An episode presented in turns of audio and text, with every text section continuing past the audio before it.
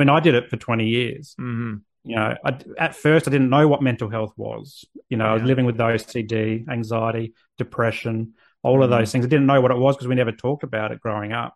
Um, you know, playing footy, we, we'd often talk, we'd, we'd joke about hurting ourselves, you know, our bodies and all that, and we'd go see a physio or doctor, get help. But no one ever mentioned, you know, you know, have you seen your psychologist or a counselor or what's Mhm. going on at home, what's going on at work, what's going on at school? Um, and a lot of guys still struggle with that. I mean, and you know, to the point where they don't talk about things, they get angry. You know, we've got high high rates of guys who are perpetrators of domestic violence, for example, in Australia.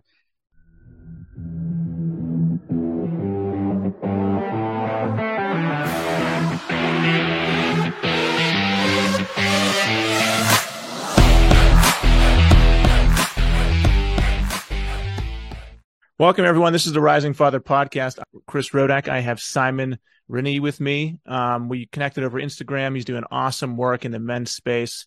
Um, and we're going to jump right to it. So, Simon, why are men so anxious nowadays?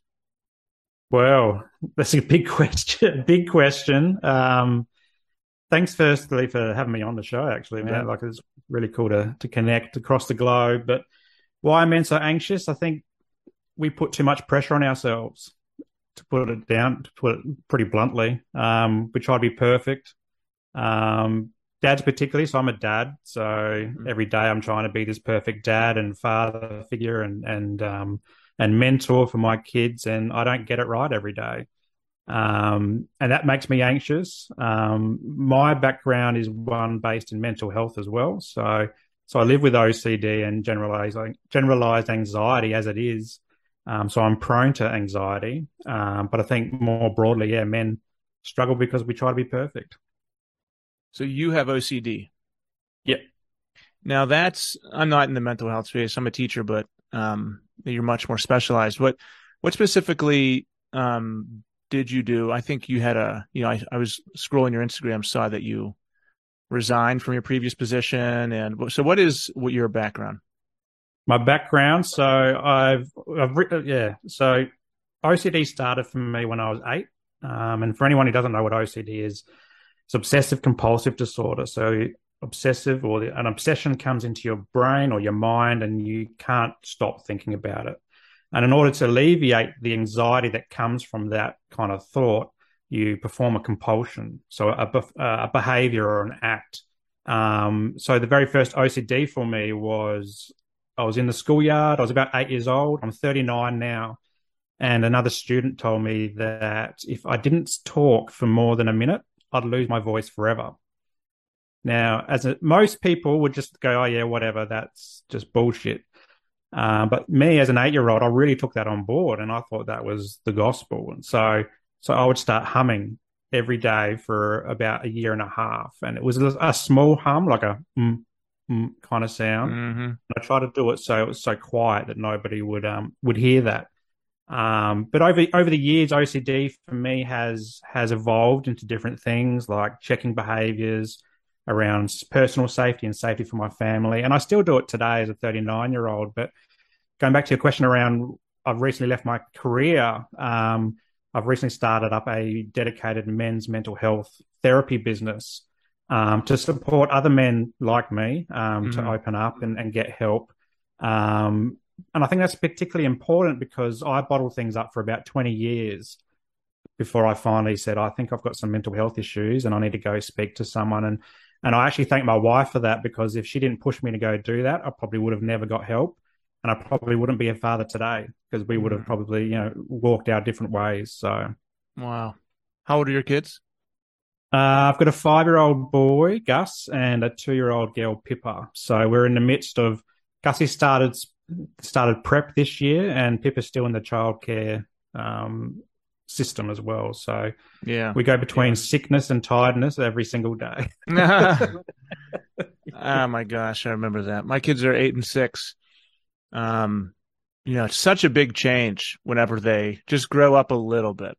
You know, Yeah. obviously newborn is one thing, and it's just you're responsible for every single aspect of their life. And then, you know, you have to hold them 24 7 or else they could die. And then once they get to toddlers and they can walk places and they're sticking their fingers in outlets and sharp object, objects and falling downstairs. And then now my son is like 80 pounds. He's been doing jujitsu and martial arts for four years and he can like kill someone if he's playing. So it's a whole different thing. And, you know, Lauren, my daughter, she's six and she's just, you know, beautiful, cute, she trusts everyone. So, you know, she, she'll go up to a complete total stranger and, you know, get on her, their back and do a piggyback ride. So it's whole another set of issues. But yeah, five and two, that's crazy. Those are crazy times.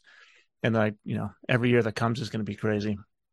Um, yeah, we, we're, we're doing a bit of Pokemon Go at the moment with my son Gus on the way to, to school. So I'm trying to teach him to navigate looking at his phone and crossing the road at the same time. it's a bit of a challenge. Yeah. Uh, but first world problems, I guess. yeah, for sure. Wow. yeah, I've never played Pokemon Go. I know that was a it was like a huge fad like a year ago. People are still doing that, but my son is super into Pokemon cards.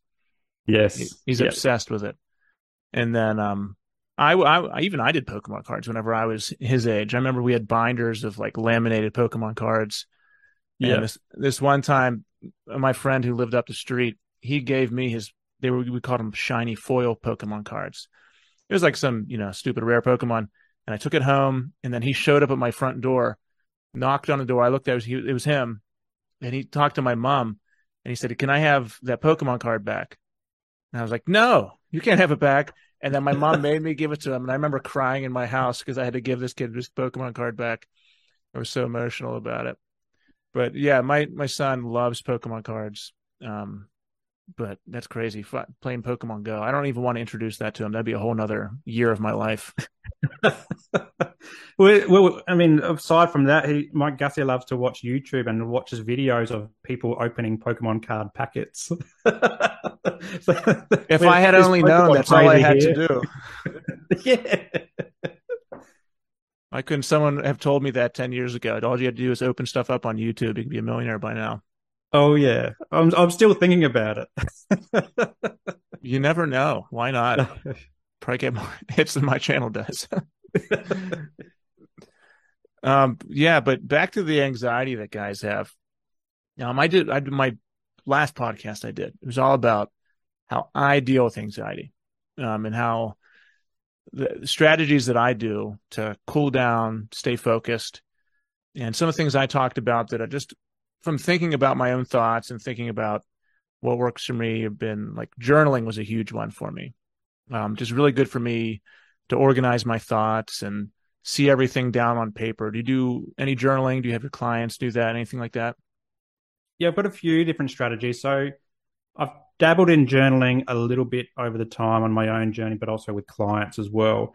But what I found is because my my platform was all about it's called Mindful Men, and so all about bringing the mindfulness into our everyday life. And but I always struggled to find out what I was mindful of and and what I was grateful for. So um, I actually got a really cool tip from my psychologist recently, saying that when you re- when we when we start doing gratitude journaling, for example, and, and we start writing, you know, I'm, I'm, grateful for my family, I'm grateful for health, I'm grateful for having a house. But these are real big ticket items. But what he said to what you start doing is you start repeating those every second day or third day, and then it, you kind of lose, I guess, the connection with the whole process. Mm. But what he what he told me was to break our our journaling day into hourly slots and just write down what you did in that time. So it could be seven to eight, getting the kids ready for school and off to school. The next one, nine to 10, could be a, a cup of coffee and, and a meeting with a client or whatever, and, and so on, and all the way through the day. And what you can do there is find those little moments of everyday life that you're grateful for, like that cup of coffee. I love coffee. So having that cup of coffee in the morning gets me perky. Um, I love the taste. I love the smell. Starts to make me feel good. And if you can find little bits, bits of that, it could be, um, you know, picking up your son from school and playing Pokemon Go on the walk home from school. Something something really basic like that, an everyday thing, and that keeps you going. And it and it because every day is different, you can find so many things that you're grateful for in that day. So I really like that strategy, and I've been using that uh, more often than than the old school, just writing down three things that I want to achieve that day mm. or, or whatever. But with my clients as well, I, I love this this concept. It's called the morning pages and it's it's really good for people who are looking to be creative um, or people that have thoughts that just go through your head like a million miles an hour. And it often happens when you first wake up in the day and you feel like you can never get ahead of your day because your mm-hmm. brain is just in overdrive. So what you do is is you get a, a, a notebook and the idea is you're meant to handwrite three pages of thoughts as they come into your mind and they don't and you're not meant to make any sense of it you're not meant to correct the grammar or anything it's like it could be i saw a bus red blue 169 just the thoughts as they are. And you do that for three pages. I never got to three pages because my hand would cramp up, so I didn't mm-hmm. ever do one page myself. But by doing this, and then you don't read it, you just close it. And you do this every day when you first get up. You grab a cup of coffee or a cup of, cup of tea or your brekkie or whatever, and you do it first thing in the morning. And it just downloads all these thoughts in your mind onto a paper. You can close it and then you can just get on with your day. You can be creative. You can you're clearer in your mind and your in your mindset for work or family life or whatever. And that's a really really cool thing. It takes a bit of practice to get used to because you're writing so much um, but it does certainly help you know clear space in your brain and also you know decrease the anxiety when you wake up and because you're not trying to battle your thoughts at the same time that's kind of the method that i do when i when i do the journaling i don't I don't have a structured thing. For me, it's it's exactly what you said. You know, you nailed you nailed it. It was just if all these thoughts racing through my head, I need to get them down on paper. And for me, I feel like when I get them down on paper, if I can see them, then it makes a lot more sense to me. Then they're not rattling around my head anymore. Yeah, you know, because I they I become words. Yeah. yeah, exactly. Like I've got fragments of sentences that don't make any sense, but then when I put those fragments into sentences when I take the time to do that, then for whatever reason they kind of go away, or I can revisit them later. Yeah, and there's some cool t- tips that you can use. Like I, have talked to clients before about the idea of the morning pages. You just put it on in in the cupboard. You don't look at it again, and you keep you, you end up having uh, volumes and volumes of these notebooks. But for other people who where thoughts have so much power over them and, and in their behavior and, and their day to day life, it's a real cool trip trick to maybe rip out the page from the notebook and mindfully scrunch it up as hard as you can mm. and throw it against the wall. Or some people, you know, put it in a shredder. Other people burn them. You know, mm. and they and it helps to you know the thoughts then become just words on paper, and then they become destroyed. And you're mindfully doing that process and taking control back over your life. So, have you found that with the guys that you're working with, there's something specific that runs a common theme through all of them. Like this thing culturally, or you've just noticed a pattern with the guys you're working with, or that you see on social media that, hey, man, this this thing's really bugging a lot of guys. Um, I think identity is one that comes to mind. Is who are we in 2022 as men in, mm. in today's culture or society? I mean, I'm in Australia, so and, and you're in the US, that's right. And um, you know our cultures are very similar, but our cultures compared to you know the Middle East or, or Asia is also very different as well. And and I think identity comes to it. And you know I've lived in about four different Australian states, mm-hmm. and over the years, French. Like I, I remember listening to one of your episodes around friendships. And for me, I've lost a lot of my friendships because we've moved so much and we live in a very transient lifestyle. Mm-hmm. 2022, a lot of people do fly and fly out work in Australia. Um, or now with COVID, everyone's uh, working remotely from home, and you might not necessarily live in the city that you work, and and so forth. So, trying to figure out who we are and and our connections to to our friends and our community is is tricky. Um, you know, I've had dads that come in who don't really connect with their kids um, or their partner, not really sure where they stand in the family unit. Um, you know, I often talk about on my on my podcast and my platform is this battle between what what is masculinity in in 2022, mm. um, and I compare that to me growing up playing playing footy and and the boys don't cry mantra, and then you know trying to to navigate, you know, why isn't it okay for men to talk about mental health? Um, and it comes a lot from that social conditioning when we we're a bit younger, particularly in the 90s and 80s and and so forth. That you know men are meant to be hard and boys are meant to be hard and to be a man you're meant to bottle everything up so Um, it's challenging that kind of stuff today. That it is okay for for guys to to to cry and to talk about mental health. It doesn't make you less of a man to do that. Um, it just means that you're probably more in tune with with what's going on inside and you can get the help if you need it. Do you feel like a lot of guys nowadays do have that issue where they're they're still held back by that um feeling that or old mindset that they have to bottle everything up. Yeah, hundred percent, definitely. I mean, I did it for twenty years. Mm-hmm. You know, I, at first I didn't know what mental health was. You know, yeah. I was living with OCD, anxiety, depression, all mm-hmm. of those things. I didn't know what it was because we never talked about it growing up. Um, you know, playing footy, we, would often talk, we'd, we'd joke about hurting ourselves, you know, our bodies and all that, and we'd go see a physio or doctor, get help. But no one ever mentioned, you know, you know, have you seen your psychologist or a counselor or what's mm-hmm. going on at home, what's going on at work, what's going on at school? Um, and a lot of guys still struggle with that. I mean, and you know, to the point where they don't talk about things, they get angry. You know, we've got high high rates of guys who are perpetrators of domestic violence, for example, in Australia. Um, men are more likely to commit suicide compared to women. Um, I did a great episode on my show with a, a, a coach in the trades um, a, a, carpenter and and and young carpenters uh, or young tradies, should I say, are two point three more times more likely in Australia to commit suicide.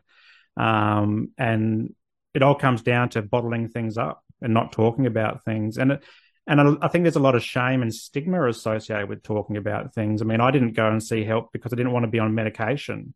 Mm-hmm. Um, that was something that held me back for years before I got help. And then when I've finally, you know, said I've got to change, things have to change, and now medication is just a, an everyday part of my life, and, and it was it's fine. Like the, it actually levels me out and makes me, a, a, I think, a a more in tune dad and, and person and husband and so forth. So, so yeah, I think there's a lot of guys still living under that old bottle things up because that's how you how you be a man. Yeah, that's tough. It depends on, like you said, where you are in the world. I was talking to another Australian two days ago. Almost had scheduling issues. I think I've, I think I've got it figured out. Maybe. um, but he was saying he was telling me about how he's a coach also, but he deals with a lot of men in Australia who have drinking problems. Mm. And he noticed, he observed that that was a cultural thing in Australia on in Australia that a lot of the guys have. Um, I guess it's kind of celebrated to drink. He was giving me an, an example of the local football team. I guess they're all celebrities, and every Monday they all go out to the bar and get smashed, and it's all over TV. And I was telling him, yeah, that nothing like that happens over least where I am. Like it's that kind of thing is yes. definitely not celebrated. And if that was celebrated, yeah, we'd have ten times the amount of kids drinking. Yeah. Nailed it on the head, and actually, you, you picked out one of my next few episodes of my podcast is is men's drinking culture, and I often reflect on my drinking. So, so in Australia, like you know, we can drink from eighteen legally, mm. um, but often you know, young guys would start around sixteen and, and having parties and, and so forth, and and getting drunk, and and that's that's fun here, and that's what people do, and but then it becomes kind of enshrined in us that you know to to be a man. It means drinking and and and getting on, you know, whatever it is, beer, uh, you know, scotch, whatever. Mm-hmm. Um, and for many years, I would use drinking to to numb my thoughts and and mm. you know my anxiety and my OCD. I'd get to the end of the night if I've had a rough day, I'd be a few beers, and then everything just kind of levels out. That self medication, but what that does, it just it continues a cycle of a getting into drinking and mm-hmm. drinking too much because all of a sudden, you know, two beers aren't doing it. So you then you've got to do three or four beers and and then drinking becomes a bit of a social thing as well. So mm. to to be social, you need to drink and you know get that courage up to go and talk to people and and yeah, it's certainly ingrained in our culture and yes, and we see it in our sporting uh, organisations. The the sponsorship, all of our footy teams have got some sort of alcohol or, or betting or, or anything like that you know, emblazoned on the jerseys. Um, mm. And it's a bit of a problem here in Australia. Why do you think that is? Like, we have obviously at sporting events, there's a lot of drinking, and there's, you know, Miller Lite, Bud Light, Yuengling, all these beer brands, but it's not really.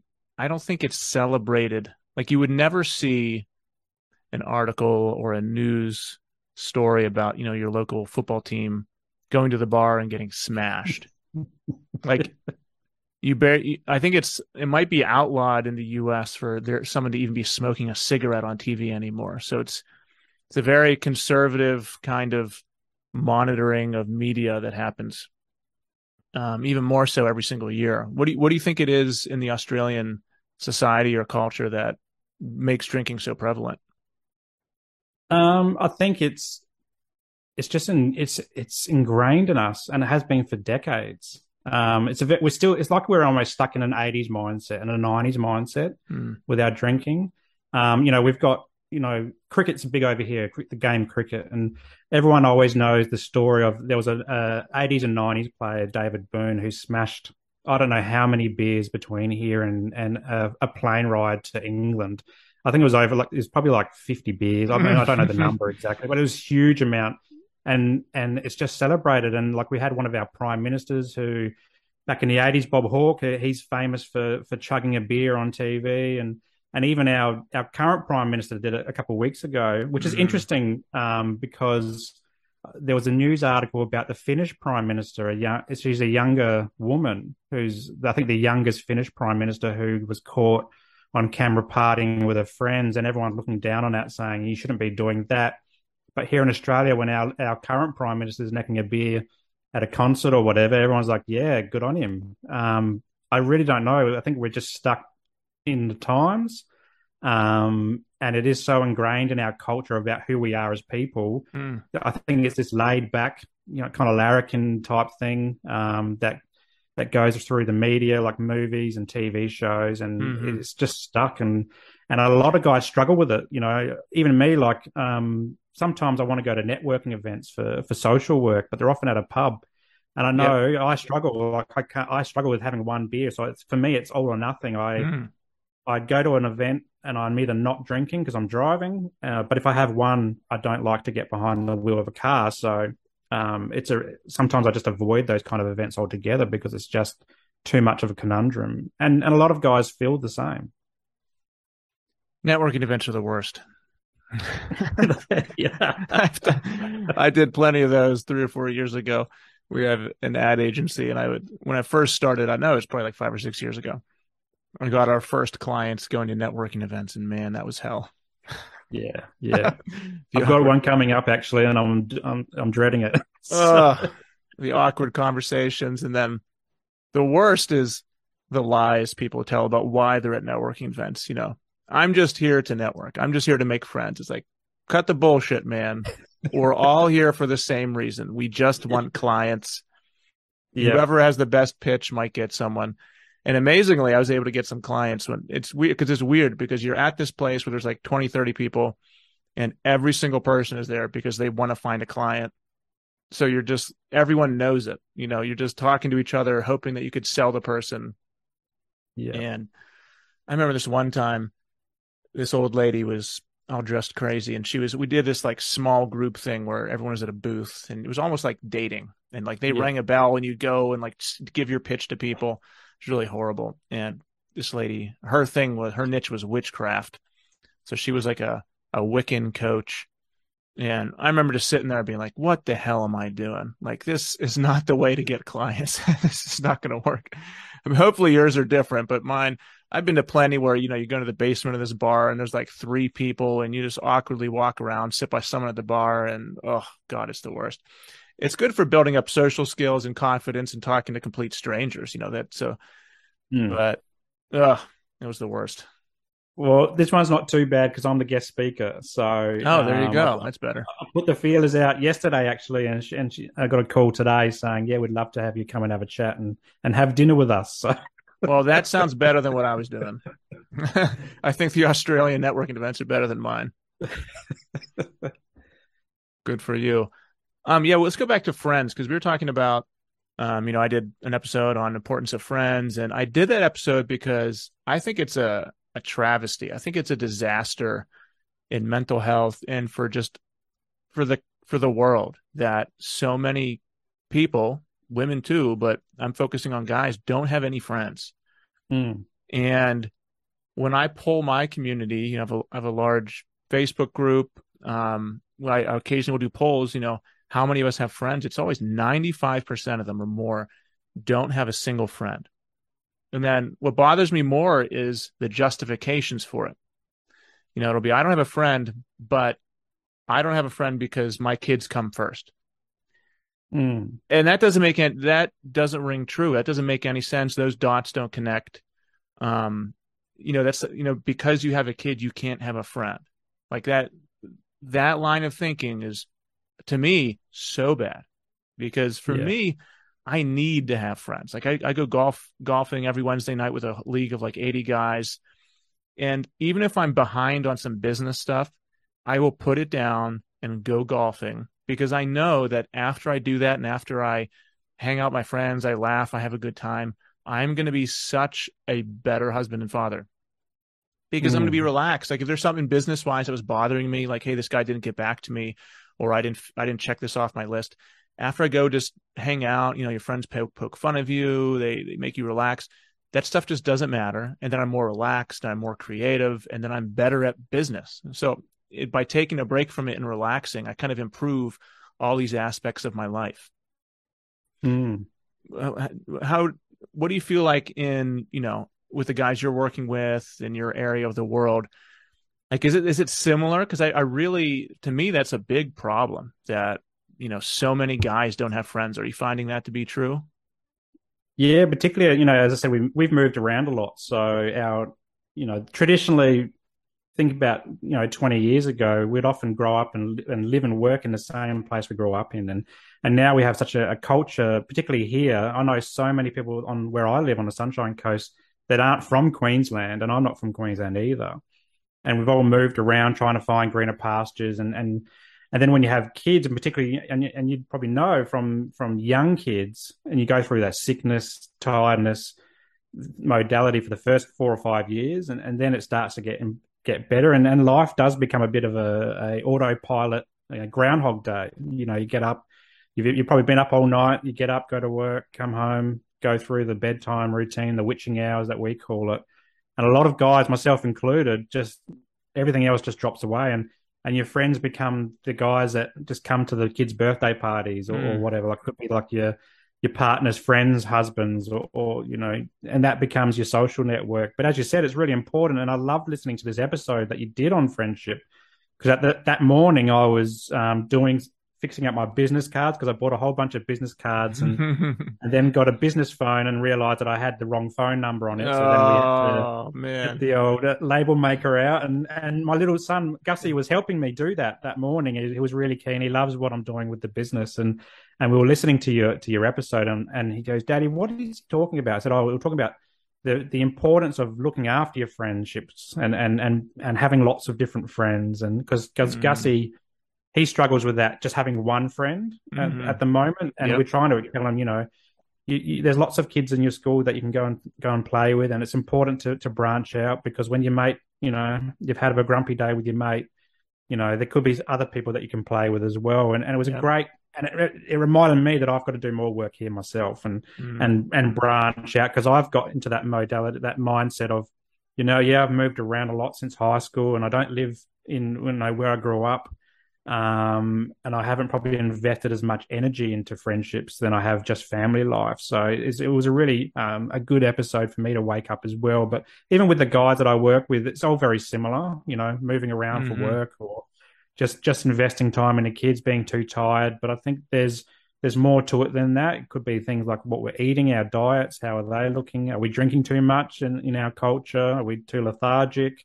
Are we where's our priorities at, you know, and and what are our values? These things like priorities and values is stuff that I work on with a lot of guys because they don't know what their values are. Mm. They don't know what makes them tick, um, and what gives them energy, um, or what they're mindful of, and so so forth. So, I do a lot of work in that space to try and help guys reconnect with their own identity of on themselves, and and also where they can branch out and and start socializing more. Because, as you said, friendships are really important for that for that mindset, our our general well being, but also that sense of community. Because You know, we are you know social people.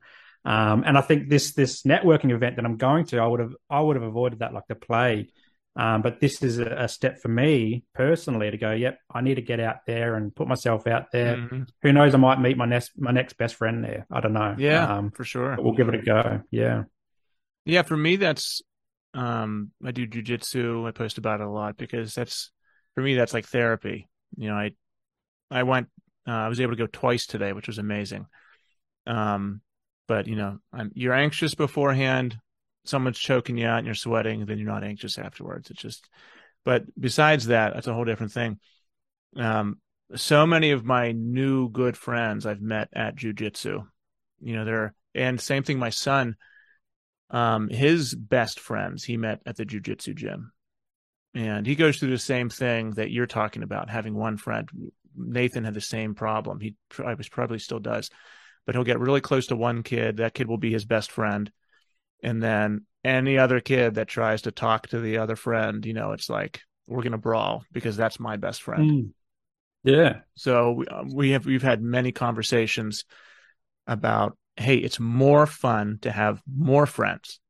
Like if I told you know when I was in high school, you know, I had best I had best friends. I had three or four people that I was really close to that we all hung out together and I had this group of friends and I had another group of friends, you know, I was in band had my band friends. I would play basketball. I had my basketball friends. I had people that weren't in anything. I had those friends.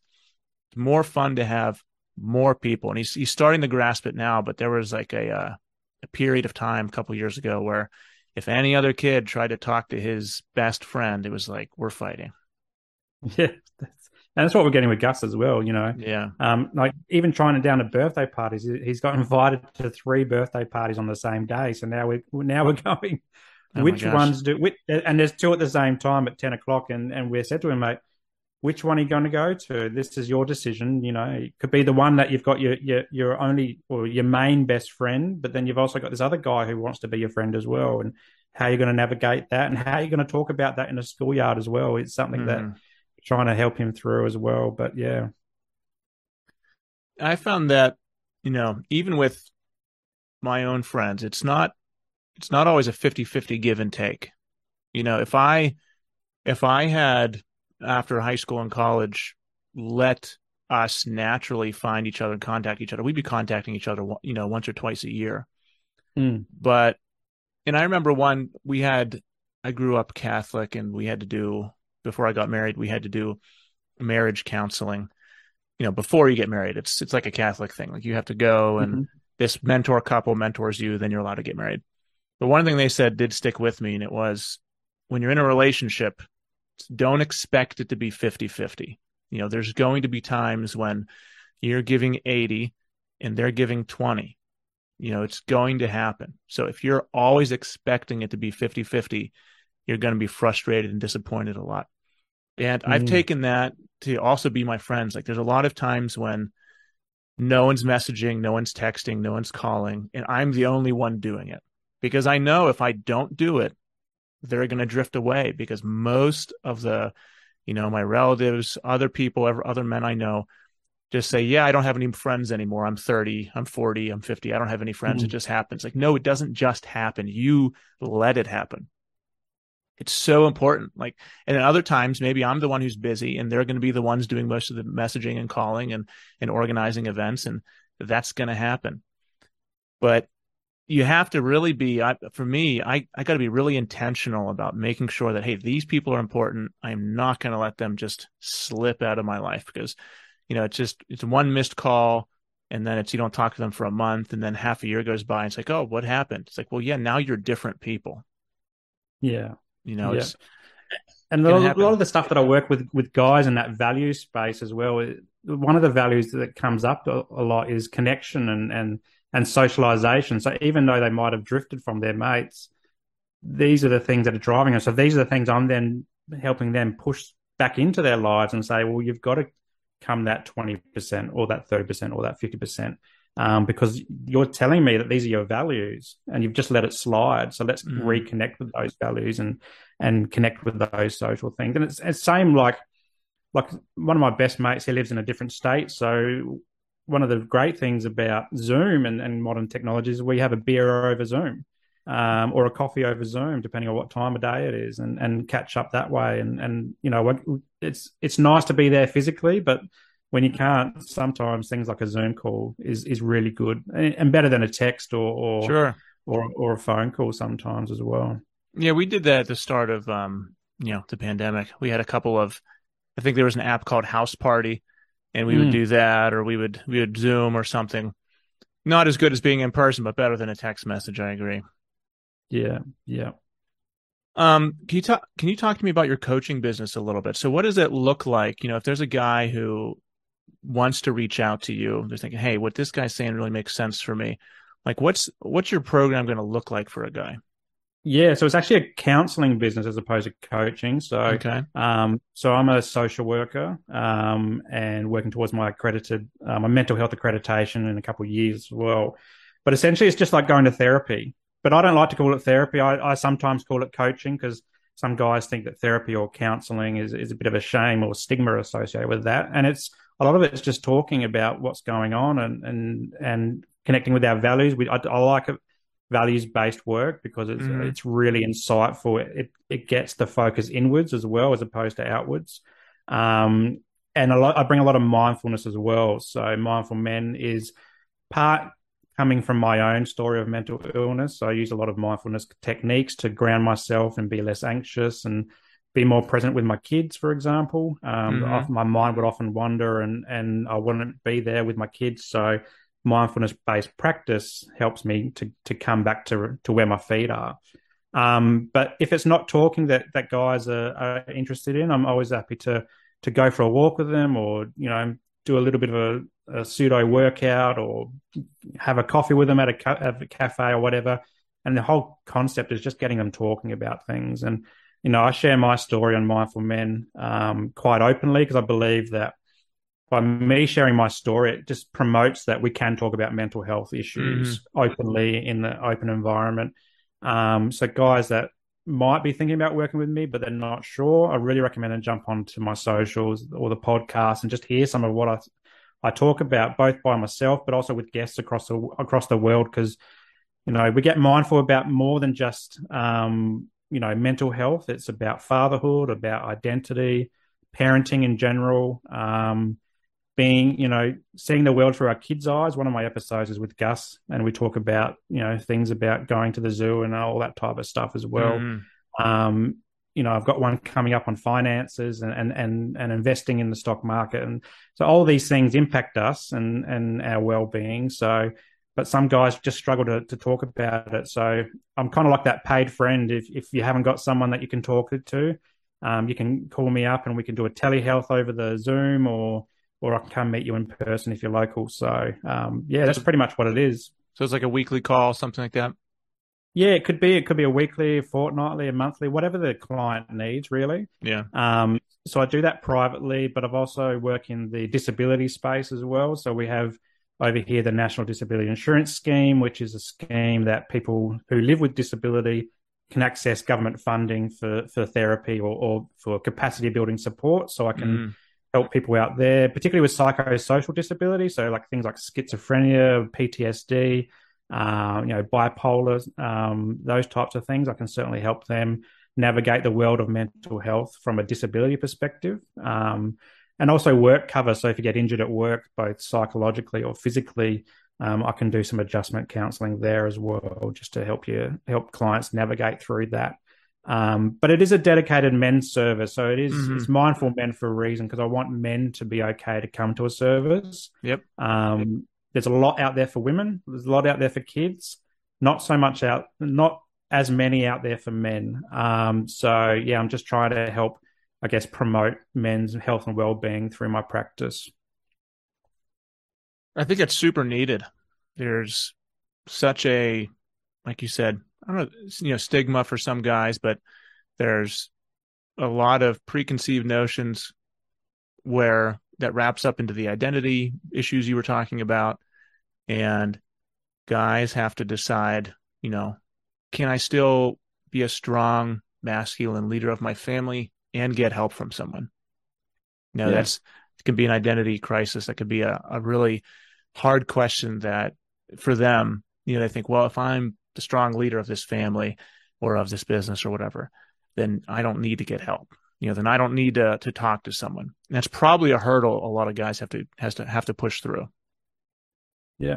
I mean, I did that as well. It took me a long, you know, those were hurdles for me to to open up.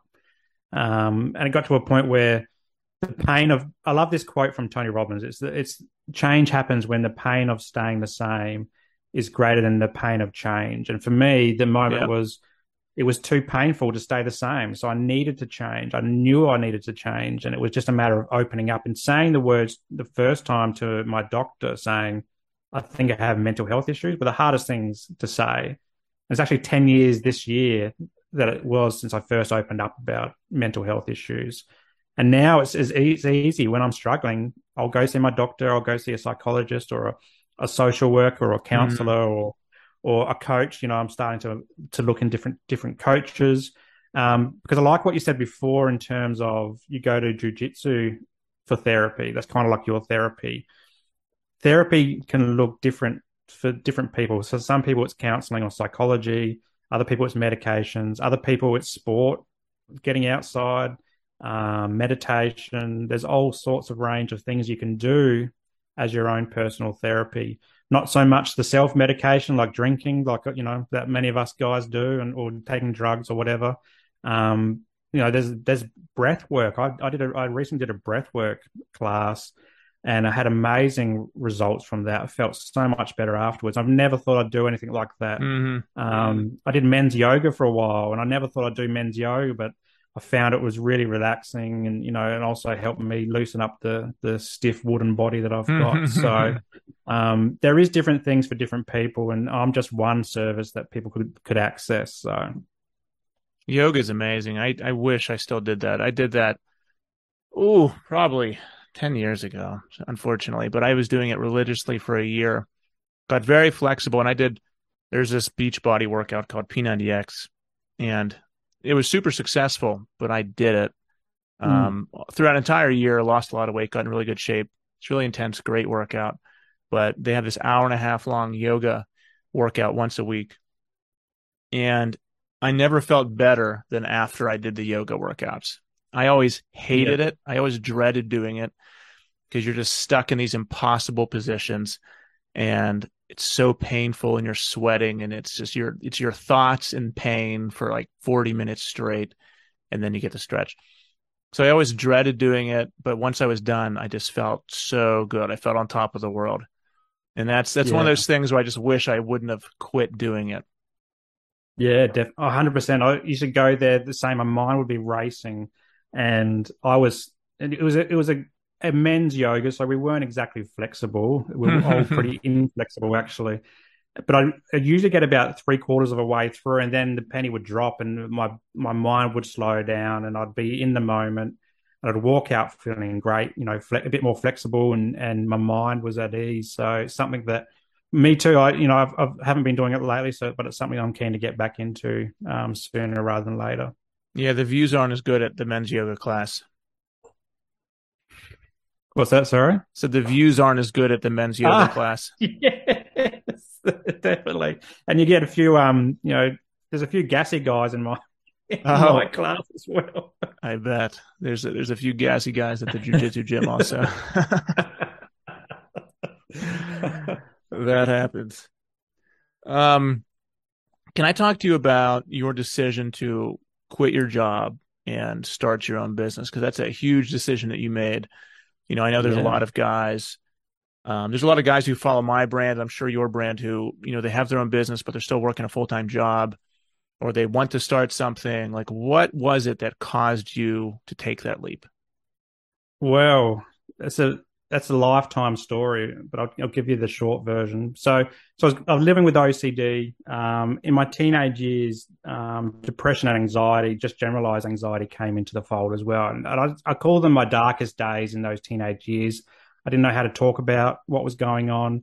My OCD was really bad to the point where it, it would take me two to three hours to get to bed because I'd be checking the house constantly because of fear of someone breaking into the house or fear of the house burning down. So, say for example, the the iron or stove was left on as well, and through that through that period, I kind of come to a realization that you know you start thinking about what you're going to do as a career as you get older as well because you're coming into the end of high school and and I thought oh, I'd love to talk, to help people that are going through what I'm going through because you know um, I don't know how to talk about it yet or I don't even know this is mental health yet and I didn't know that at the time but I just felt like I could help in that space but so I went to uni and did a started my bachelor of social science and I did the first year of psychology I'm like okay well psychologists help people with you know issues that that I'm dealing with. Mm. But then it got to the second year of psychology, and I and I dropped out because I couldn't. There's a, there's a maths component that's all statistics based, and I was terrible at maths at school. Um, so I dropped that, and it gave maths in itself gave me a lot of anxiety because I, I just couldn't get it. Um, so I dropped out of that. I ended up doing anthropology, so the study of culture. But after that, after uni finished, um, you know, I, I, was jumping on the internet saying, "What do social scientists do?" Um, and the only thing that was coming up was public service work, so working in the government. Um, so I applied for that, and off I went. For the next fifteen years, I've worked in areas like um, professional, like sports anti-doping. So you've got USADA over there that does all the the blood and urine testing for leading up to the Olympics and all that type of stuff. So I was in the Australian version of that, the Australian Sports Anti-Doping Authority, um, you know, planning doping testing and, and trying to catch cheats out and, and all that type of stuff. Um, I've worked in what was called the Australian Border Force here, um, so immigration. So I've worked in the immigration detention centres. I've worked in fraud analysis and and trying to catch people who are doing a dodge on migration programs here. Um, and for the last four years, I've been working in disability space. So that NDIS scheme that we talked about a bit earlier, um, helping people get funding for disability supports. But it was never really like I had some pretty awesome times and I met some pretty awesome people, but it was never really my passion. Um, so around 2018, I decided, you know, I was feeling a bit stale as well mentally. So I thought I'd go back and do some study. And I came across social work. And then as part of that, I realized that I could become a mental health social worker. And, and it kind of come, came back to that 16, 17 year old in me who wanted to help people with mental health issues. And now as a mature, as a mature age student, I guess I was a little bit more focused on study. Um, I knew what mental health was because I've been living through it for so long now and I've been getting help when I needed it. So I started that, that, that course as a part-time option. So I was mm. working full time in my day job. Um, I would study in the evenings and on the weekends we also had our our son around the same time. So he was he was one when I started studying. So I was giving up time with him to go study and, and figure out how to become a uni student again, uh, and all this type of stuff. So I did that over four years, um, and it got to a point where I social work teaches us to to question a lot of things about uh, institutions that we work in and stuff like that. So I'd be constantly starting to question, you know, why am I doing this work? How can we do it better? How can we serve people living with disability better? Mm-hmm. Um, and it got to a point where no matter how many times I would try to instigate change or suggest change for better, it, because you work in a big institution, you just get ignored, you know, at, at the lower levels. Um, and I'd, I'd actually been feeling like that for probably 10 years of my career. Um, in all the different agencies that I worked in. And so um, I finished my degree last year and I, and I wanted to move into private practice, but I had this idea of of doing it slowly, like you know, picking up one one day a week of clients and then and building up a full, you know, uh, annual salary. Try to replace my annual salary because I've got a mortgage and kids are in school and all yep. that type of stuff. But it got to a point where I, I was kind of burning out again. So I'd burn out the first time in 2020 and then I was felt like I was burning out at the start of this year as well. I, I, my brain was done working in the public service. My heart was in trying to get this business up and running, um, and it came about in a we- a little bit of a weird way, more of a consumerist way. We put a um a what's it called? We put some money down on a brand new Ute, a Toyota Hilux. And so sixty six thousand dollar car. I uh, never had a brand new, or I had had a brand new car, but nothing like that. Kind of like a pickup truck over there. And but it was going to be about a six month wait list. So we've got a huge wait list since COVID has happened about getting new cars into Australia. And so we had the money sitting in our bank, and and I got a bit sick of waiting, so we decided to get a second hand car instead. So same same car, just a bit older, um, half the price, so 30 mm. grand or whatever. So, and then I said to my wife, well, why don't we use a 30 grand extra that we saved on not getting the brand new car and we got the secondhand car instead? And why don't I just leave my work? Because I was miserable at work and, mm. and it was showing up at home and I was going to psychology. I was actually on a return to work program mm. um, as well because I was just so mentally just done.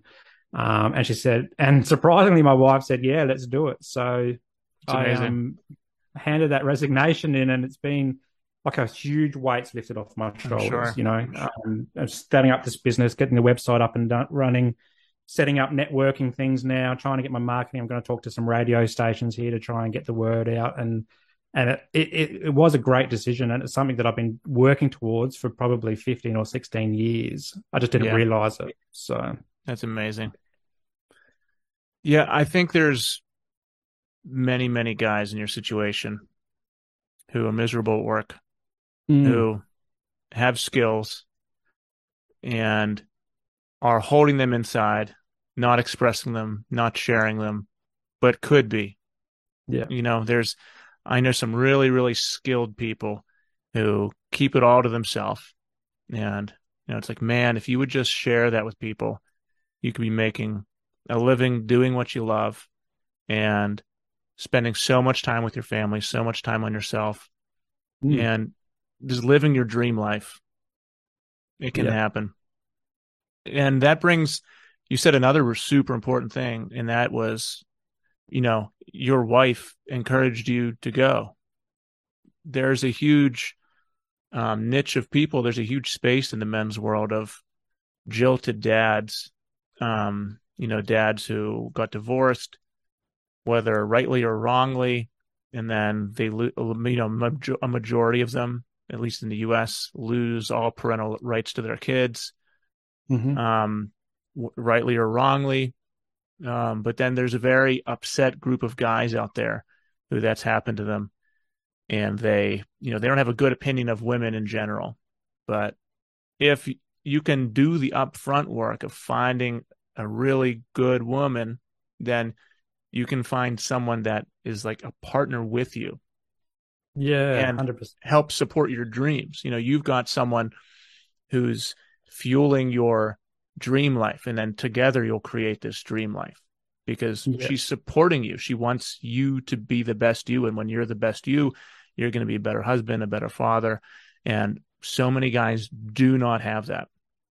Yeah, and I've been in I've I've been in those relationships where I didn't have it. Like you know, all the relationships I had there's one that stands out particularly before my my wife is is one where we we're, we're both from you know my hometown and but she was from the the well-to-do area and I was from the working class northern suburbs area. And and because my parents had split up when I was growing up she thought that if she stayed with me that that was going to be her life and I was going to be separated. And and yeah I, I had this dirty image of being from the working class and so forth. So I've had those relationships where people have tried to change me for you know from who I am and and and put me in their box. But when I met my wife Rachel, you know, she was the first person who ever just accepted me for who I was. Mm. She doesn't necessarily like that I sometimes I'm off the show with my depression, anxiety, and OCD.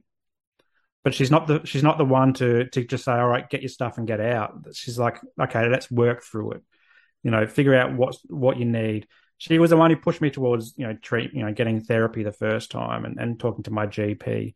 And I mean, timing is everything though. So like this option wasn't available to us 12 months ago because I was still studying, or even four years ago before I started studying. It's mm. it's happened in in you know we've been together now 14 years or so, um, and it's it's just this happened to be the right timing. So some, sometimes it's just timing, but it's also yeah who you who you partnered with and and being open in your relationship and honest and and expressing your feelings, not bottling it up as a guy. Just some of your work in coaching and you know the help you give guys, does some of it delve into this kind of relationship problems? Oh yeah, hundred percent. So yeah, I work with guys who super smart, super smart, but have lost connection with their with their partner and and, and kids, maybe because of previous relationships, what happened in those and the trauma associated with those, or had others, you know, in domestic violence situations, and so just helping them navigate through that and, and rediscovering the good in them. Um, you know, because over here that males are typically the perpetrators of domestic violence. It's, there's mm-hmm. a lot of statistics out there for that. So trying to navigate that in itself, the shame and stigma associated with, you know, maybe they got violent or angry or whatever, but then helping them come back to to the that good guy in themselves and and a lot of it's relationship based. It's how they're looking at themselves in, in their their relationship with themselves, but also the people around them. Are they with the right person? You know, some people in the counselling space or the social work space say you can't tell somebody that they're with the wrong person, but if you were my mate and you were the wrong person, I would tell you. You know, so some guys are with the wrong person. Yeah, that's right. I mean, it's, some guys, amazing. They're not. Some guys they don't have a good relationship with themselves. You know.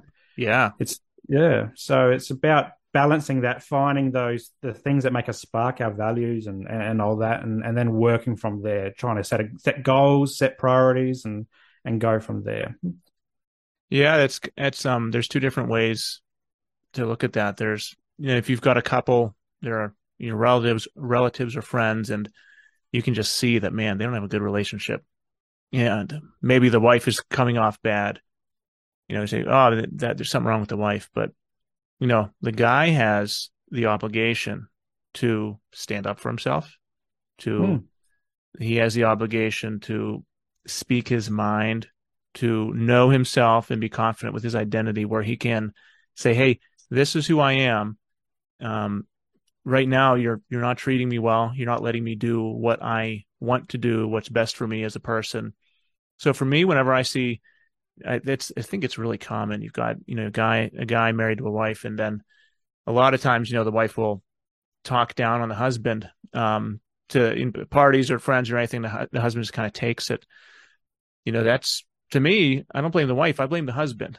I say, you're letting her do that. You know, you, you have grown this relationship to where that is normal. And that's now part of who you guys are. That's you guys, mm. tr- you guys treat each other that way now. And if you want to fix that, you should, but man, it's going to be a lot of work. You know, you're, yeah. you're deep into a road that is hard to fix, but unless you want to be miserable the rest of your life and be that guy, you know, who retires, goes to the golf course and never sees his wife, doesn't want to see her, and is miserable all the time. Like, you better make some changes quick. Yeah, and I think some of it comes down to that gender identity and gender roles, and and what we're talking about is that who are we in 2022 as guys? Like, some guys are still stuck in the that traditional patriarchy. I'm the breadwinner. I'm the boss in the household. In some households, that works. You know, I'm not saying that that's the the worst thing in the world, but in other households, like my household, it's more of an equal thing. So, what am I doing? What domestic chores am I doing? Am I cleaning the house? Am I picking kids up from school? Am I doing my fair share of the cooking? All that type of stuff.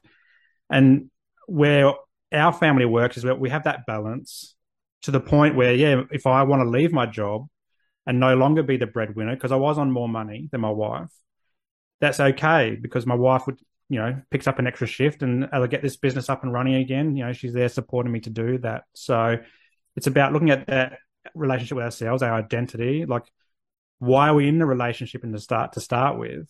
Um, is it the best thing for us? Are we on the same page, whatever that page looks like, and then and then working together um, to make things to make things better. Yeah. Have you ever told a guy that it might be time for a change? Oh yeah, yeah, really. But, wow. but they, but they were. I think they didn't want to lose their kids. They were in that mode. So that. So what the, what do you do? I mean, what do you do? Because, I mean, I know guys like that who have kids, they're married, and everyone knows like they shouldn't be together. Yeah, it's it's it's hard because you you want to to nurture the I guess the the counseling coaching relationship with the client.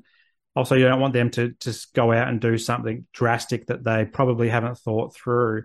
But a lot of it comes down to self-realization. You know you need to be the person as the client or as anything to realize like i did back in 10 years ago okay now's the time i need help you know you need to come to that realization because when you come to the realization you own it 100% that's your realization and then someone like me is just help help you through that process and navigate that process. Um, but but unfortunately, a lot of people and guys, particular, struggle to make that decision that okay, I've got to do this because whatever's working now, it just isn't working. Um, but so it's a self discovery process, I believe. Yeah. Yeah, to me, that would be an impossible crisis, especially if you're very close with your kids. Yeah. And, you know, for me, the thought of le- leaving or losing my kids is, is like life ending. It's like, then my, I don't have a life anymore because they're such a big part of it. So I just can't imagine being in that situation. And then sometimes partners change. You know, there's, you can be married to someone have kids, 10 years passes, and they're a completely different person. Yeah. You know, and I just can't imagine being in that situation and having to, to decide, well, hey, do I, do I stick this out and be miserable for the rest of my life, but keep my kids or, or make a change? That, that to me, that's an impossible decision to make. Yeah. I mean, I guess there's, there are families out there that where parents split up, they get divorced, but they're still an active part of the the relationship with the children as well. So, yes, the child safety or not child safety, the um, you know, the divorce, the family court system isn't great, and we have it here. It's not great here in Australia. It's often tailored towards the mums taking control and and, mm-hmm. and so forth. And I've, I've heard so many dads talk about the the challenges of going through that system, the family court system. Um, but it is possible, you know, there is hope. You know, if if that's a, a, a path you've got to take, then that's a path sometimes you just got to take. Because sometimes if the path that we take might be harder than than sitting around keeping the same or or whatever. But in the the long term, the results are much better for us and our families as well. So, have you worked with guys who have lost their kids like that? Um, not not for a while. It's been a little while. Probably more guys who are in the process of of losing their kids, not so much have lost their kids. Mm-hmm. Um, but you know, I've got circles of you know people that I talk to where where we talk about it more generally, uh, as uh, not so much from a counselling perspective, but just from a, a colleague or peer perspective, and and it is it's tra- it's traumatizing, you know. And as a dad myself, my heart bleeds, you know. Uh, like what you said, like the thought of losing my kids is is terrifying. So I can't imagine what another another person, another dad's going through trying to make those really tough decisions um, to to make the move away. Yeah, yeah, I know from the various dad groups I'm in and different accounts I follow. There's parental rights experts and lawyers in, in the dad space, and it does seem like the the court system is pretty far stacked to the um to the mom side here in the U.S. But you said it's the same thing in the in Australia. Yep. Yep. Definitely do you have any in, from your past? Do you have any insight into why that is? I know you said you mentioned domestic abuse um, is majority male.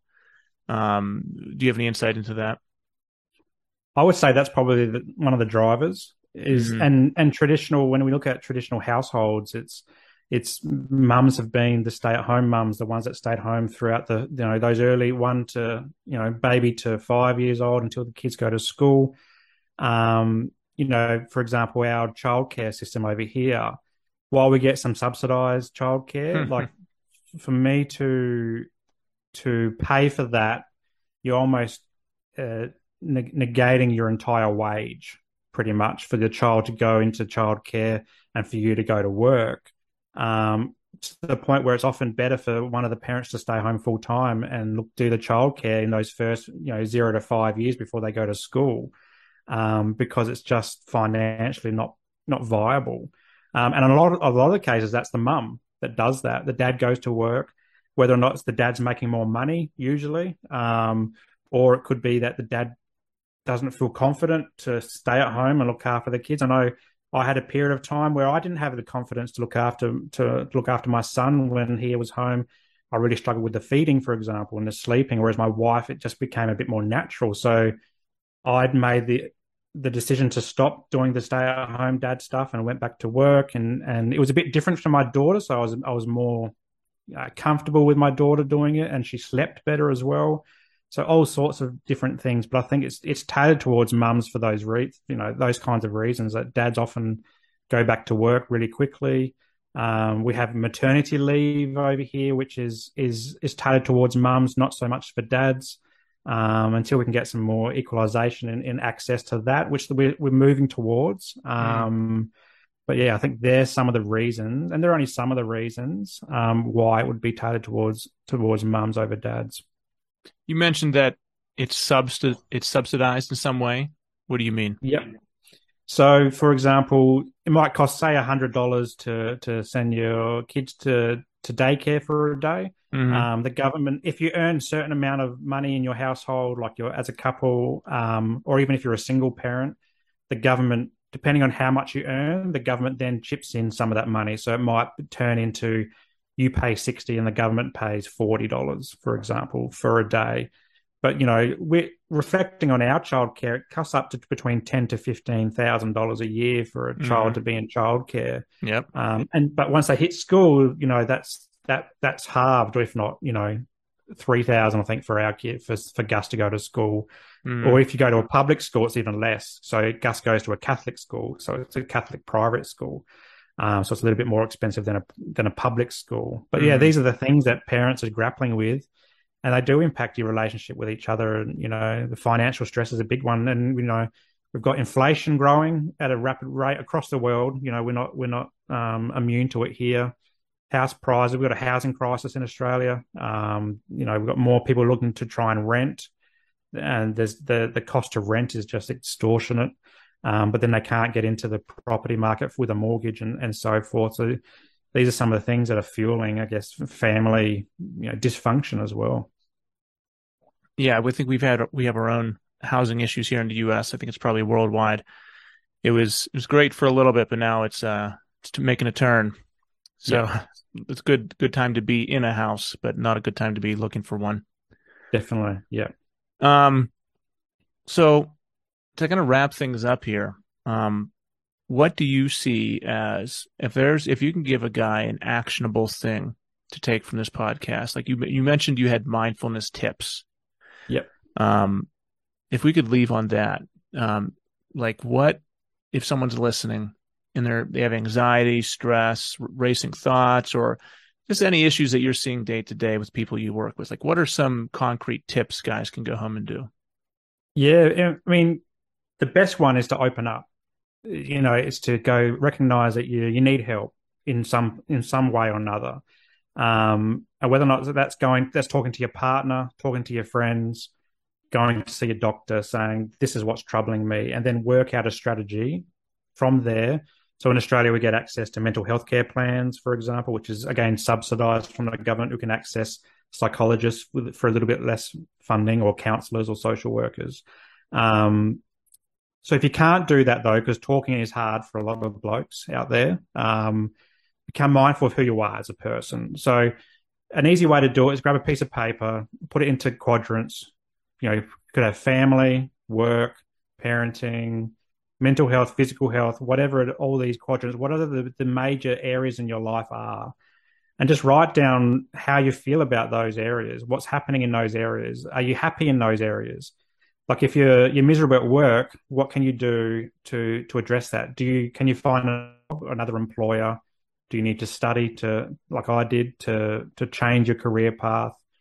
If it's your relationship, are you going on date nights? Are you mindful of, of how you're interacting with your partner? Um, with your kids, are you are you really in um, present with your kids, or are you looking at your phone, scrolling through Instagram or Facebook or whatever when your kids are playing in front of you? Um, are you mindful about your physical health? So, are you walking? Are you running? Are you going to the gym? Are you doing jujitsu? Are you going swimming, doing the things you like? Are you getting outside, particularly getting some vitamin D? Same with your eating, same with your drinking. Are you drinking too much in Australia or, or across the world? So, this is what I call mindfulness. It's being mindful of who we are in those different areas, and then where you're perhaps lacking, it's it's finding support in those areas. So, if it's your mental health, is it um, seeing a psychologist, a counselor, social worker, or if it's your physical health, going to a gym, you know, signing up for a gym or, or a coach, a life coach, if you're looking at different areas, or you want to start a business, finding a business coach, finding people who, A, you understand you, but also can fill your cup in, in different areas, whether it's knowledge, well-being, physical health, and all that type of stuff. So yeah, they they're the two main ones. It's one talk if you can, if you can't, be be mindful of who you are, and and plug the gaps where you can see them. Excellent.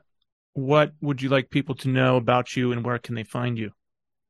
Yeah, so the best place is my website. So that's got a talks about my counselling stuff for in Australia, but also my socials as well. So the podcast and my Instagram and all that. So it's www.mindful-men.com.au.